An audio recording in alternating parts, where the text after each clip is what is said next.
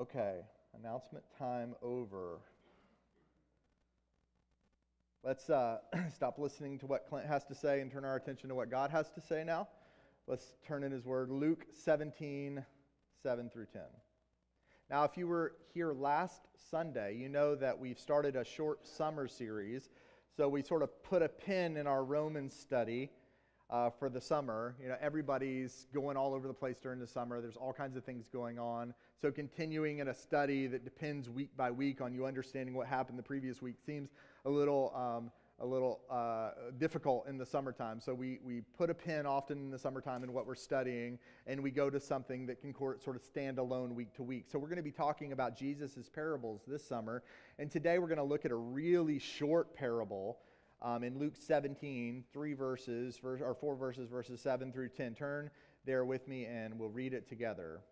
Here's what it says, and this is from the ESV translation. It says, Will any one of you who has a servant plowing or keeping sheep say to him when he's come in from the field, Come at once and recline at the table? Will he not rather say to him, Prepare supper for me, dress properly, and serve me while I eat and drink? And afterward, uh, you will eat and drink. Does he think the servant, does he thank, sorry, does he thank the servant because he did what was commanded? So you also, when you have done all that you were commanded, say, We are unworthy servants. We have done only what was our duty. Lord Jesus, help me today to explain your word in a way that is both accurate and compelling. God, I pray that whatever the, your intent was when you inspired men to write these words, we would receive today as your message to us.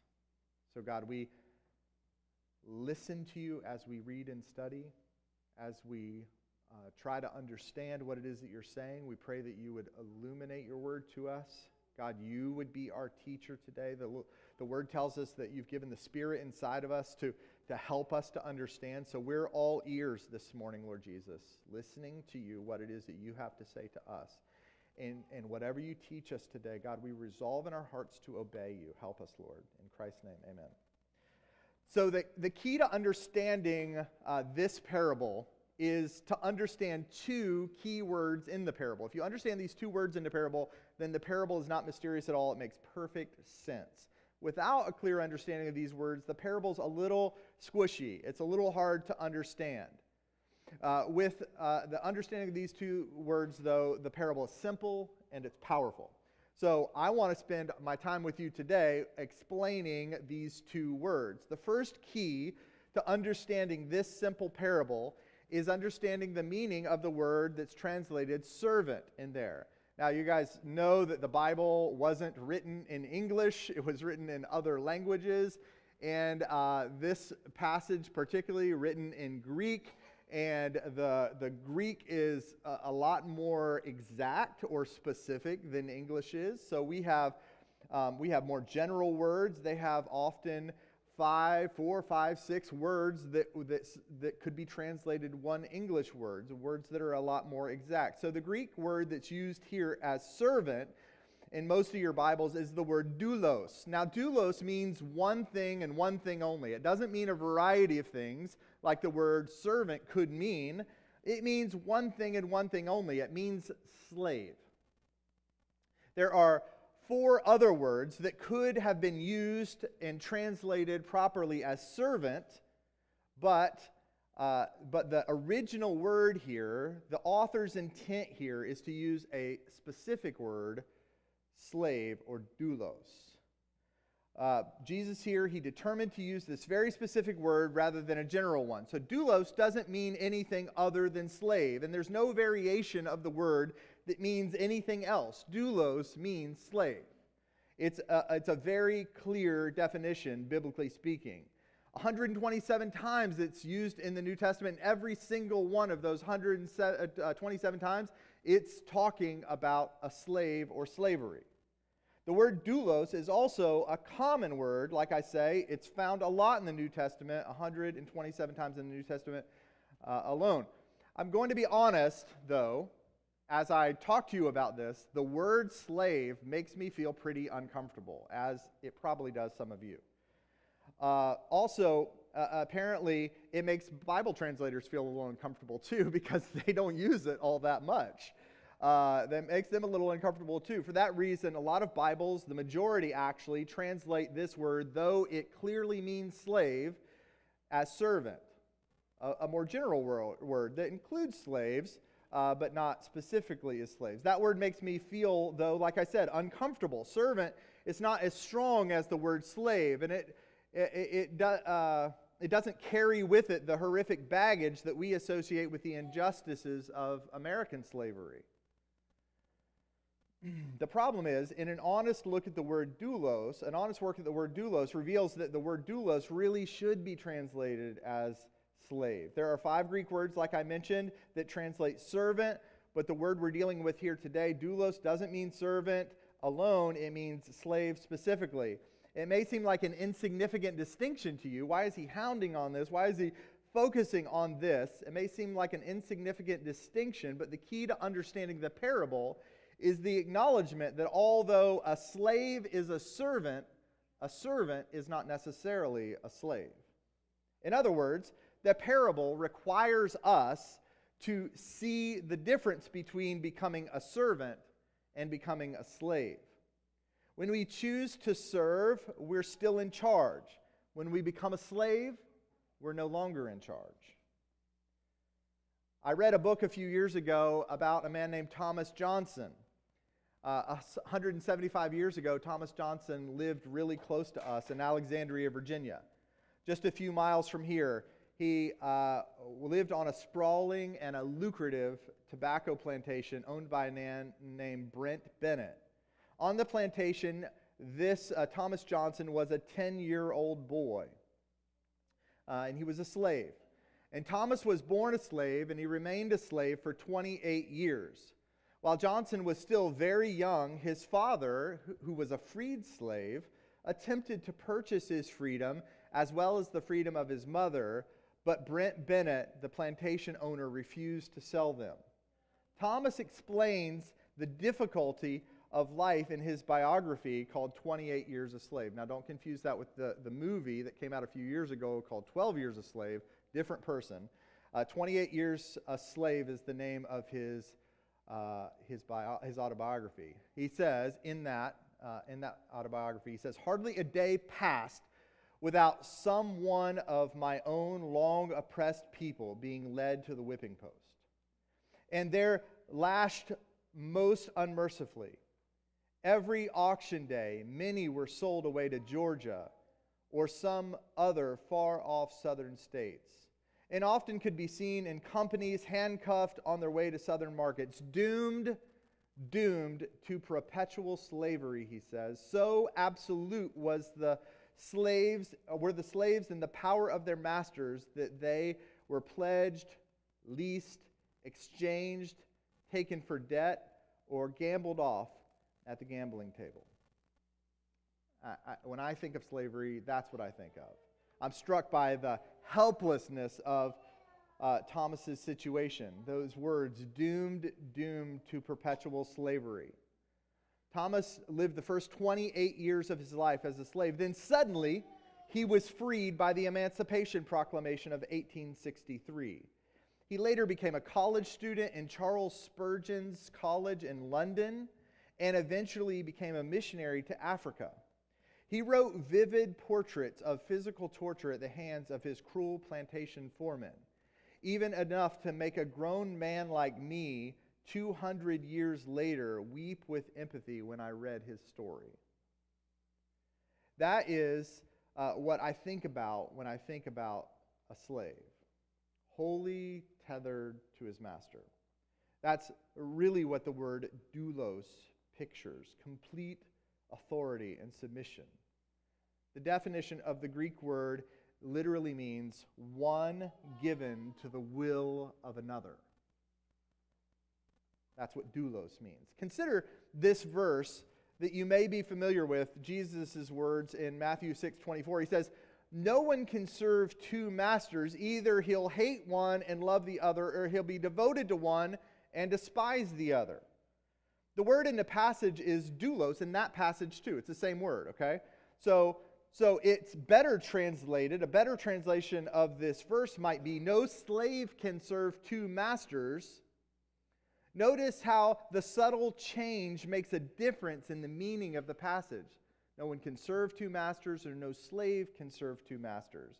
Obviously, one of them must be in charge. You, like me, may be tempted to think about slavery as an injustice of the past, something that we've matured beyond as human beings, but it's simply not true. It's estimated that right now, today, in the world, over 27 million people throughout the world that are alive today are subject to some uh, form of slavery. Forced labor, uh, sex trade, inheritable poverty worldwide. The injustice of, of, of slavery is not just a thing of the past, it's a thing of the present. And it begs the question that feels a bit like an aside, but one we must take as we talk about this Does the Bible condone slavery? Have you ever been asked that, or has a proposition about that ever come to you from an unbelieving person or someone who's trying to retort the Christian faith? Does the Bible condone slavery? So I'd like to give you words and categories to, to think about that and understand that. I'd like you to have confidence about the answer to that question. The Bible answers the question in two ways. Number one, on human slavery, the answer is a clear no. The Bible does not condone slavery. Listen, the Bible accounts all kinds of slavery. The Bible condemns forced slavery specifically, but God never condones slavery. God is morally crystal clear on the subject of slavery, and it's important for you, God's people, to be able to declare that with confidence. There is neither Jew nor Greek, slave nor free, male nor female, for you are all one in Jesus Christ. Galatians 3:28.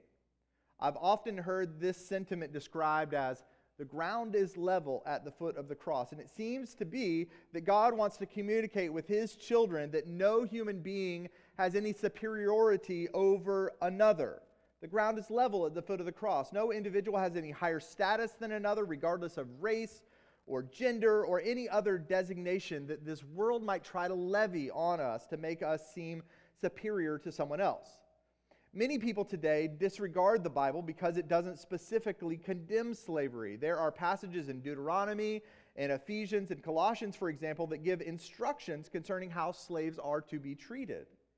This should not be taken to mean, though, that God condones all forms of slavery. The slavery we read about in the Old Testament, and New Testament, was not so much about race as it was about economics. People sold themselves as slaves when they could not pay their debts or provide for their families.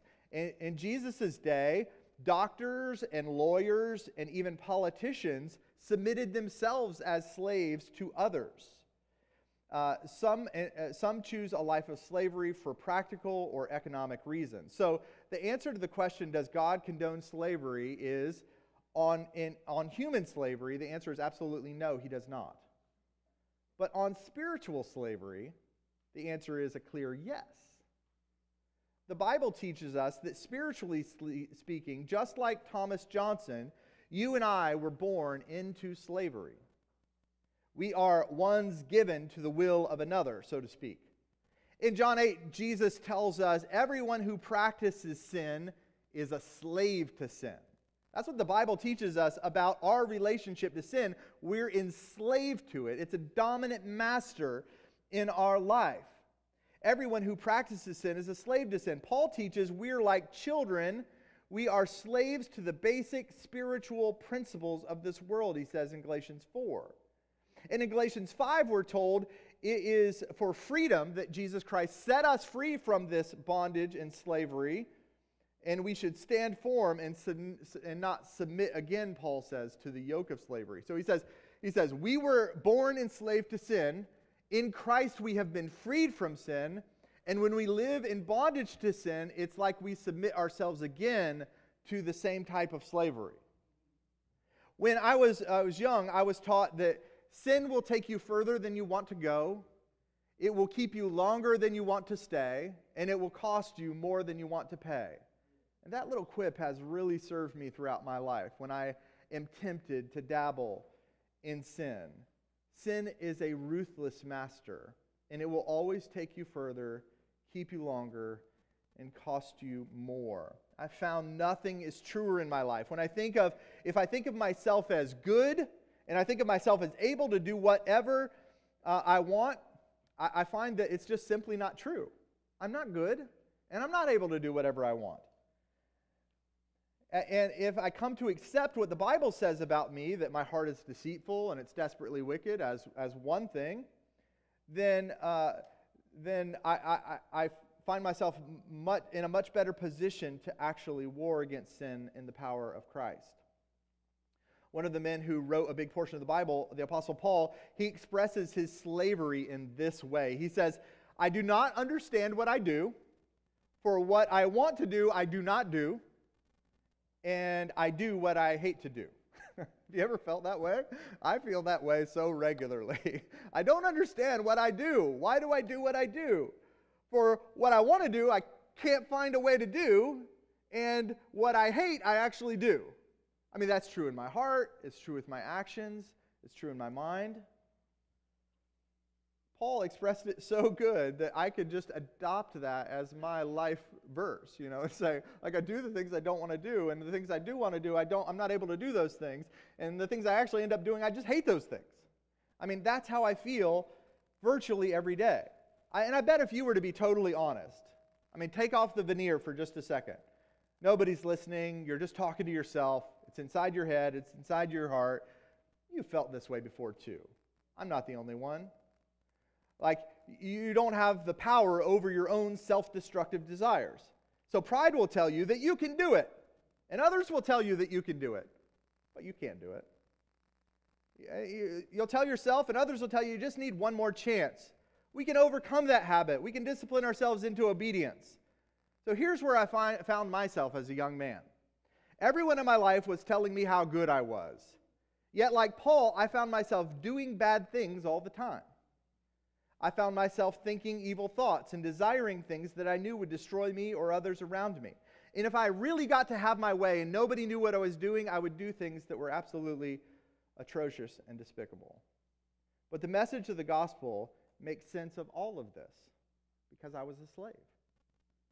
I was a slave. Paul, again in Romans 6, he says, Do you not know that when you offer yourselves to someone as obedient slaves, you are slaves of the one you obey, whether you're slaves to sin, which leads to death, or obedience, which leads to righteousness. So he depicts these two types of slavery for us a spiritual slavery that, that uh, causes us to give ourselves wholly over to sin, or a slavery that causes us to give ourselves wholly over to Jesus Christ. So here it is plainly what God has done for you. You are not your own, you've been bought with a price. Doesn't that make those words a little more heavy for us? We have been bought by a master.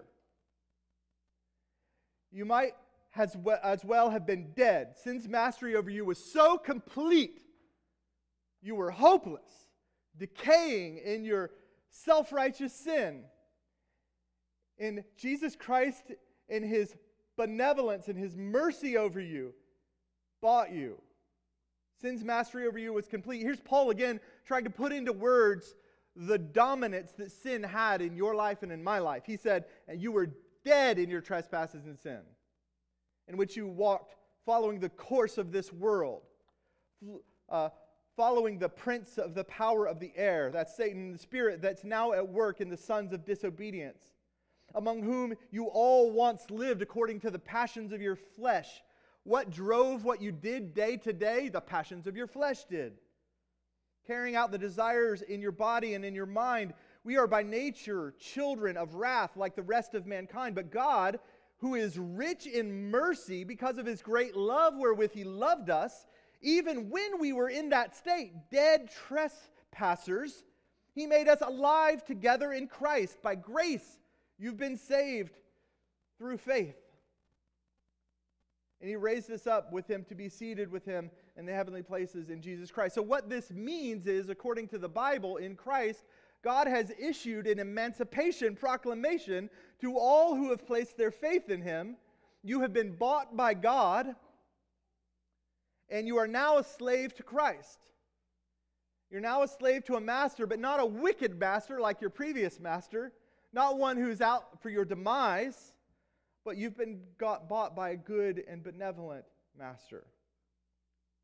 Because he didn't buy you so that, so that you could serve him. Instead, he bought you so that he could lay his life down for you, so that he could serve you. More like an adoptive parent. Listen how Paul, the, the same author we read before, describes this. This is in Romans 8. this is so profound. Just catch it. For you did not receive the spirit of slavery to fall back into fear, but you've received the spirit of adoption as sons. See, I didn't make the connection between slavery and adoption. Paul did. He said, he said, You were a slave to a brutal master, and not just did you get bought by a benevolent master, but he brought you in as a son to whom we cry, Abba, Father. That's, that just means daddy. It's like this childlike term. The Spirit Himself bears witness with our spirit that we are, in fact, children of God. And if children, we're heirs to everything that belongs to God, heirs of God and fellow heirs with Christ, provided we suffer with Him in order that we may also be glorified with Him. Provided that we suffer with Him in order that we might be glorified with him. So, the first key to understanding this parable is understanding that it's not just sort of a passive servanthood, an opt in, opt out sort of servanthood, but it's a mastery that we have been bought by a price, with a price by God, and we are slaves to him because of the sacrifice that he made for us on the cross and our submission to him and our salvation. And the second key to understanding this, we'll understand this parable if we understand the second idea, and it's found in verse 10. It's the meaning uh, of the word akrihas, akrihas. And it's, it's the word that's uh, translated unworthy or unprofitable in verse 10. Look there in verse 10. It literally means useless, good for nothing. Useless, good for nothing. So here's what Jesus is getting at in the parable of the master and the servant that we just read, those four little verses. Here's what he's getting at Your service to God does not entitle you to any reward that you do not already possess in Jesus Christ. No one, no one, no one in this room, no matter how hardworking, how dedicated they are, how good they do at that effort of of serving and pleasing God, how good a doulos they are, can ever put God in his debt in any way, shape, or form. The impulse you and I have to receive affirmation from God or even others in reward from God for serving him is the impulse of an entitled but useless slave. That's the description that we're getting here. The impulse we have to get some kind of affirmation from God for our service to God is the impulse of an entitled but utterly worthless, useless slave. You see, the only thing that distinguishes the beauty of the privilege we've been given in Christ from the ugliness of entitlement is the practice of humble gratitude. The only thing that will distinguish the beauty of the privilege we've been given in Christ from the ugliness of entitlement that comes when we think we deserve something from God is the practice of humble gratitude. Irish poet Oscar Wilde said it better than me. He said, Everyone is worthy of love except for him who thinks he's worthy of love. Love is a sacrament that should be taken kneeling. Oh, isn't that powerful? Like, love is a sacrament that we should take on our knees. We should receive love with humility. The love that God has shown you and I, the price that He paid for us, though we are worthless, should put us on our knees. And it should infuse us with joy as we work for God. So that in our labor for God, in our work for God, we don't think like these missionaries. We think they should they could think, wow, isn't this great what I'm doing for God? No, far be it from them to ever believe that. their, their, their work, their dedication of their life is a response, an overflow of the benevolence that God has shown them, of the total mastery He has over their lives.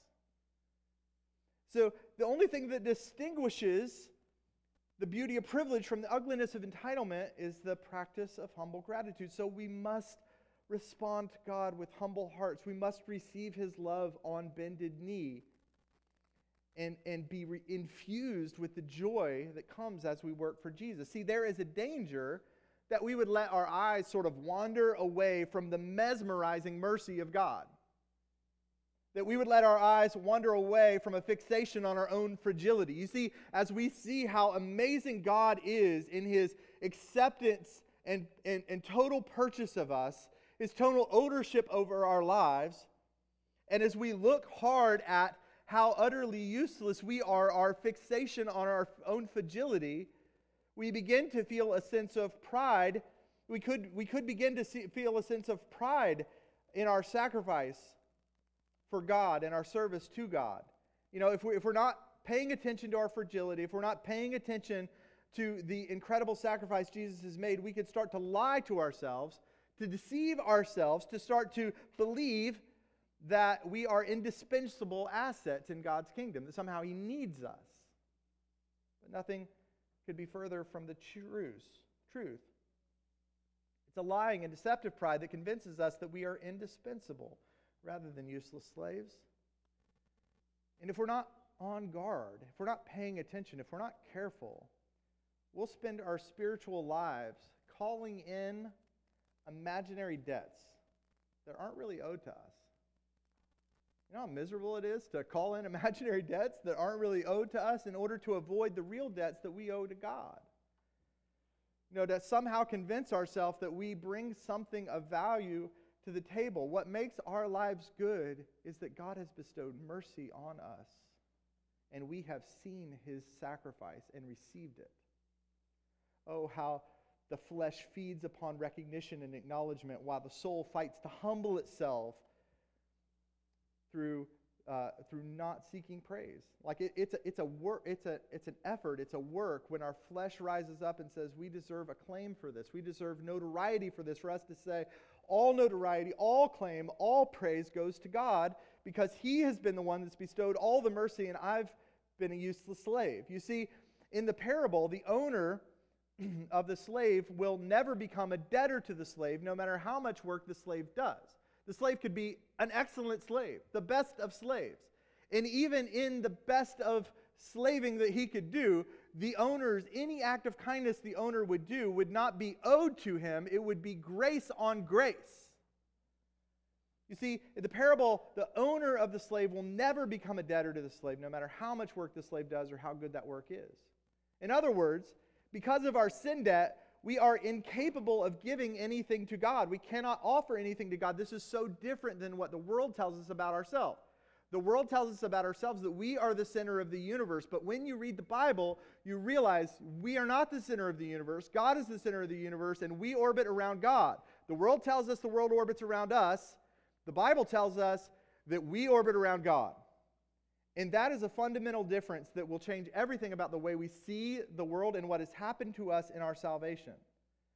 And our attempts to do so are, are, are futile. Our attempts to to orbit the world around ourselves are ultimately futile. We can never give God more than he deserves, which means that he never owes us any thanks. You know, in this, in this passage, in this parable, it seems like, well, the master's kind of rude. I mean, couldn't he just give him a little thanks? Wouldn't that, would that be so bad? The point here is not to scrutinize uh, the, the master's activity, but the servant's activity, right? The, the master's activity is for another parable and another day. Right now, this parable is about the servant, and that's you and me, about how we relate to God. The idea that we are owed something from God for our service and sacrifice to Him. And this is an idea that is deeply baked into our lives and into a modern American Christianity, and one that we have to eradicate if we're truly going to be servants of God. You can't outgive God. If you spend your entire life in sacrificial service to God, even then, you not add a single cent toward the repayment of your debt to God. God will always give us more than, than we deserve And we will always owe him no matter what we do. So, my encouragement for you today is to ask yourself a few questions, diagnostic questions that might help you to understand where you are in your total servanthood to God and his total mastery over you. I wonder is there anything you won't do for God? Like, is there a compartment or a closet or a category that's off limits to God? He's like, like I will serve God. I've got to serve you. I'll do anything that you want. I'll go anywhere you call me, but I won't go there. I won't do that. You guys remember that song? I'll do anything for love, but I won't do that. I mean, are, are you there? I mean, I'm not trying to make light of this reality, but I, am saying like, uh, like a lot of us have categories and compartments like that that are tucked away, don't we? I mean, areas that it's like, yeah, I will serve God on these terms in these spaces at these times, but there are categories that are off limits to God. They're like closets that are locked. Is there anything that I won't do for the Lord? Is there anyone I won't serve? Is there anybody that in Jesus' name I won't serve that's too far gone for me to serve? Is there anyone who I won't permit to serve me? These are some diagnostic questions that might help us to understand if we've if we've blocked off any categories of our life. The, the, the great news in all of this, I mean, when we think about Jesus, we've been talking about the servant's response, and we've not talked a whole lot about the master and his response. But if we fast forward just a couple chapters in Luke to chapter 22, uh, verse 27, you, you don't have to go there unless you, unless you want to, but in 22, verse 27, Jesus with the disciples up in the upper room, and Jesus says, Who's greater, the one who reclines or the one who serves? And the disciples respond, Well, surely the one who reclines. Yet I am among you, Jesus says, and I'm the one who serves. So the message to you and I today is that though we can never repay our debt to God, even with a lifetime of service, and our, though our service should be motivated by love and gratitude for the benevolence of God that He's shown to us, we still can't even outserve God because he will serve us when we're incapable to serve ourselves. That's why it's so beautiful when Christians care for the vulnerable and the weak and the poor. Because what we're doing is mimicking the behavior of God who came to us when we were dead in our trespasses and sins and, and made us alive in God. You see how we can actually mimic the Savior's activity by serving others? It's, it's amazing. The purpose of this parable is not to teach us uh, in, in what way the Spirit of God deals with us, but in what way we should serve God. Three resolves for every Christian based upon this message the Master's pleasure before my pleasure, the Master's people before me, the Master's service before self. Let's pray. God, we love you so much. We come today. You know, maybe some of us just to get a little spiritual boost, a little, little extra word in our life so we can get through the next week. And, and like you always do, you overwhelm us with, with a, a new story. God, in this parable is meant to teach us that all spiritual pride should just be plucked up out of our lives, that we have nothing to be prideful about. And God, you are so merciful. You're so good. You give us so much. And God, would you, would you produce in us as we look at how kind you have been to us and how incapable we were to ever please you? Eh, eh, could we just be mesmerized by your gift of salvation?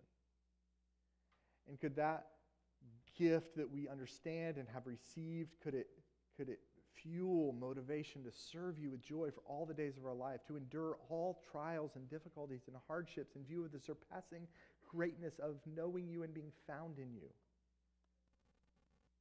God, you are, you are worthy of every moment of our life and any ambition we hold back for ourselves is a thievery from you. God, we, we ask that you would fill us with the joy that comes from knowing you and being found in you, and you would animate our times of service and sacrifice by a sincere love and gratitude for all that it is you've done to us. Lord, it's not toilsome, it's not laborsome, it's not burdensome, it's joyful to be able to give our lives for you. God, we pray that as we take the Lord's Supper in just a few minutes and we consider the great sacrifice you made for us again,